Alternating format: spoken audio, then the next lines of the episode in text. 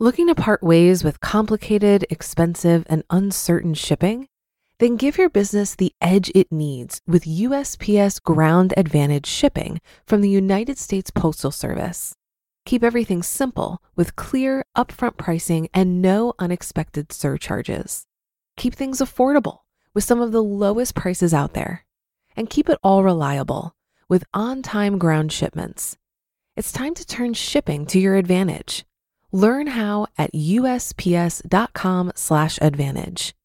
USPS Ground Advantage: simple, affordable, reliable. Hear that? Believe it or not, summer is just around the corner. Luckily, Armor All, America's most trusted auto appearance brand, has what your car needs to get that perfect summer shine. Plus, now through May 31st, we'll give you $5 for every 20 you spend on Armor All products. That means car wash pods, protectant, tire shine, you name it. Find out how to get your $5 rebate at armorall.com. Armor All, less work, more clean. Terms apply. This is Optimal Finance Daily, episode 1252. What does buying a new car really cost over the years? By JL Collins of jlcollinsnh.com. And I'm Dan, I'm your host. Welcome back, or welcome for the first time if you're just bouncing around your podcast app and just found us. This is where I read to you from some of the very best blogs on personal finance every single day, and that includes weekends and holidays. And this isn't the only show where we do that. We've actually got five different shows where we have this same format covering different topics. And to find much more, search for Optimal Living Daily wherever you're hearing this. But for now, let's get right to it as we continue optimizing your life. What does buying a new car really cost over the years? By J.L. Collins of jlcollinsnh.com. Our trusty and faithful 2007 Subaru Forester left this morning with his new family. He was 12 years, 8 months old, with 160,773 miles on the clock. In exchange, we were left with 45 small pieces of green paper. Vicky and Jeff are readers of this blog, and they bought Steve for their son, whose 1998 Civic died of rust poisoning. He'll go first to Vermont while their son finishes college, and then on to West Virginia for graduate school. We are thrilled that he's found a new home with people who appreciate him. We bought Steve new on my wife's birthday in 2007, paid cash, of course. He has been, in my judgment, an outstanding car, but he has not been one of those cars people claim to have run for two to three hundred thousand plus miles with no attention other than oil changes and tires. I confess I am deeply suspicious of such claims and chalk them up to selective memories. The same as I do when I hear the claims of people having bested the Las Vegas casinos or having outpaced the index with their stock picking. It's easy to fool ourselves. This is a minor reason why I keep spreadsheets on my investments and on my cars. The major reason is I am just warped enough to enjoy such things. For example, I tracked every drop of gas run through him, and you can see how this mileage varied from year to year. I tracked annual depreciation and the opportunity cost at 5% of the capital tied up in him, as well as repairs and maintenance. Now, it would be fair to point out that I have a tendency to over maintain my cars. For instance, in 2013 and again in 2016, I took him in to have door dings and scratches removed to keep him looking handsome. And did he really need those expensive new struts in 2017? Probably not. Plus, I don't do any of the work myself, and that adds to the cost. So the case might be made that the repair costs could have been significantly lower, but we're looking at not what might have been, but what actually was. And that makes line 25, the total, especially striking. In total, we spent $67,003 over the approximately 13 years we owned him, an average of $5,154 per year. The first five years, the highest depreciation ones, were all above that average. In fact, the annual cost doesn't dip below it until 2012. No surprise there. The lowest cost years were 2015, $2,911, 2016, $3,590, and 2019, $3,873.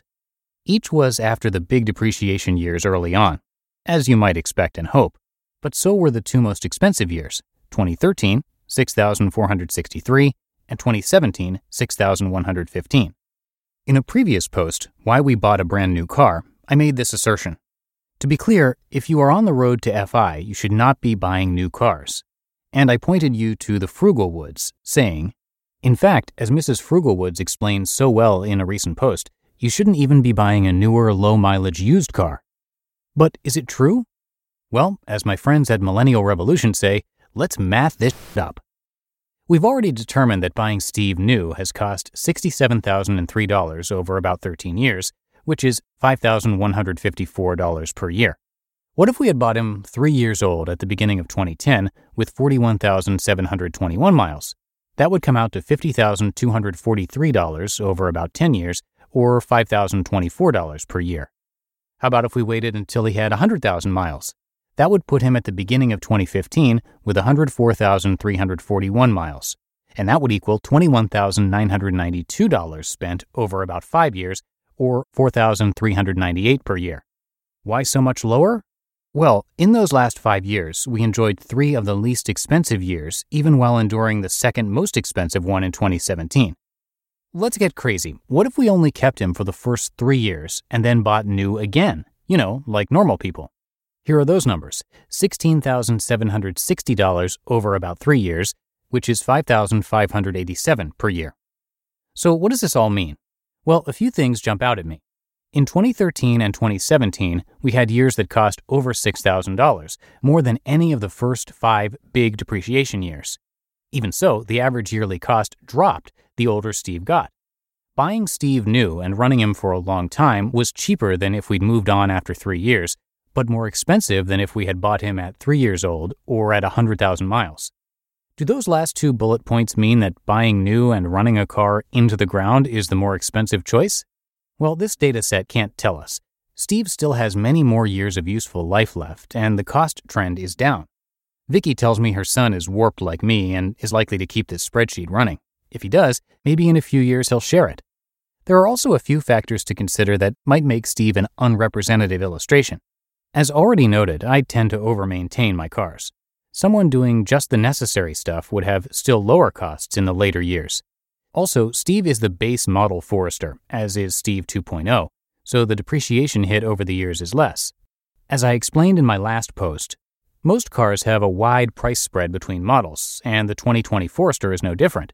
The MSRP for them ranges from 26,000 to $36,000. That's a 10,000 or 38% difference between them. Each year, that difference will shrink on the used car market until somewhere 7 to 10 years out, a used Forester is a used Forester, and the price difference is solely based on miles and condition.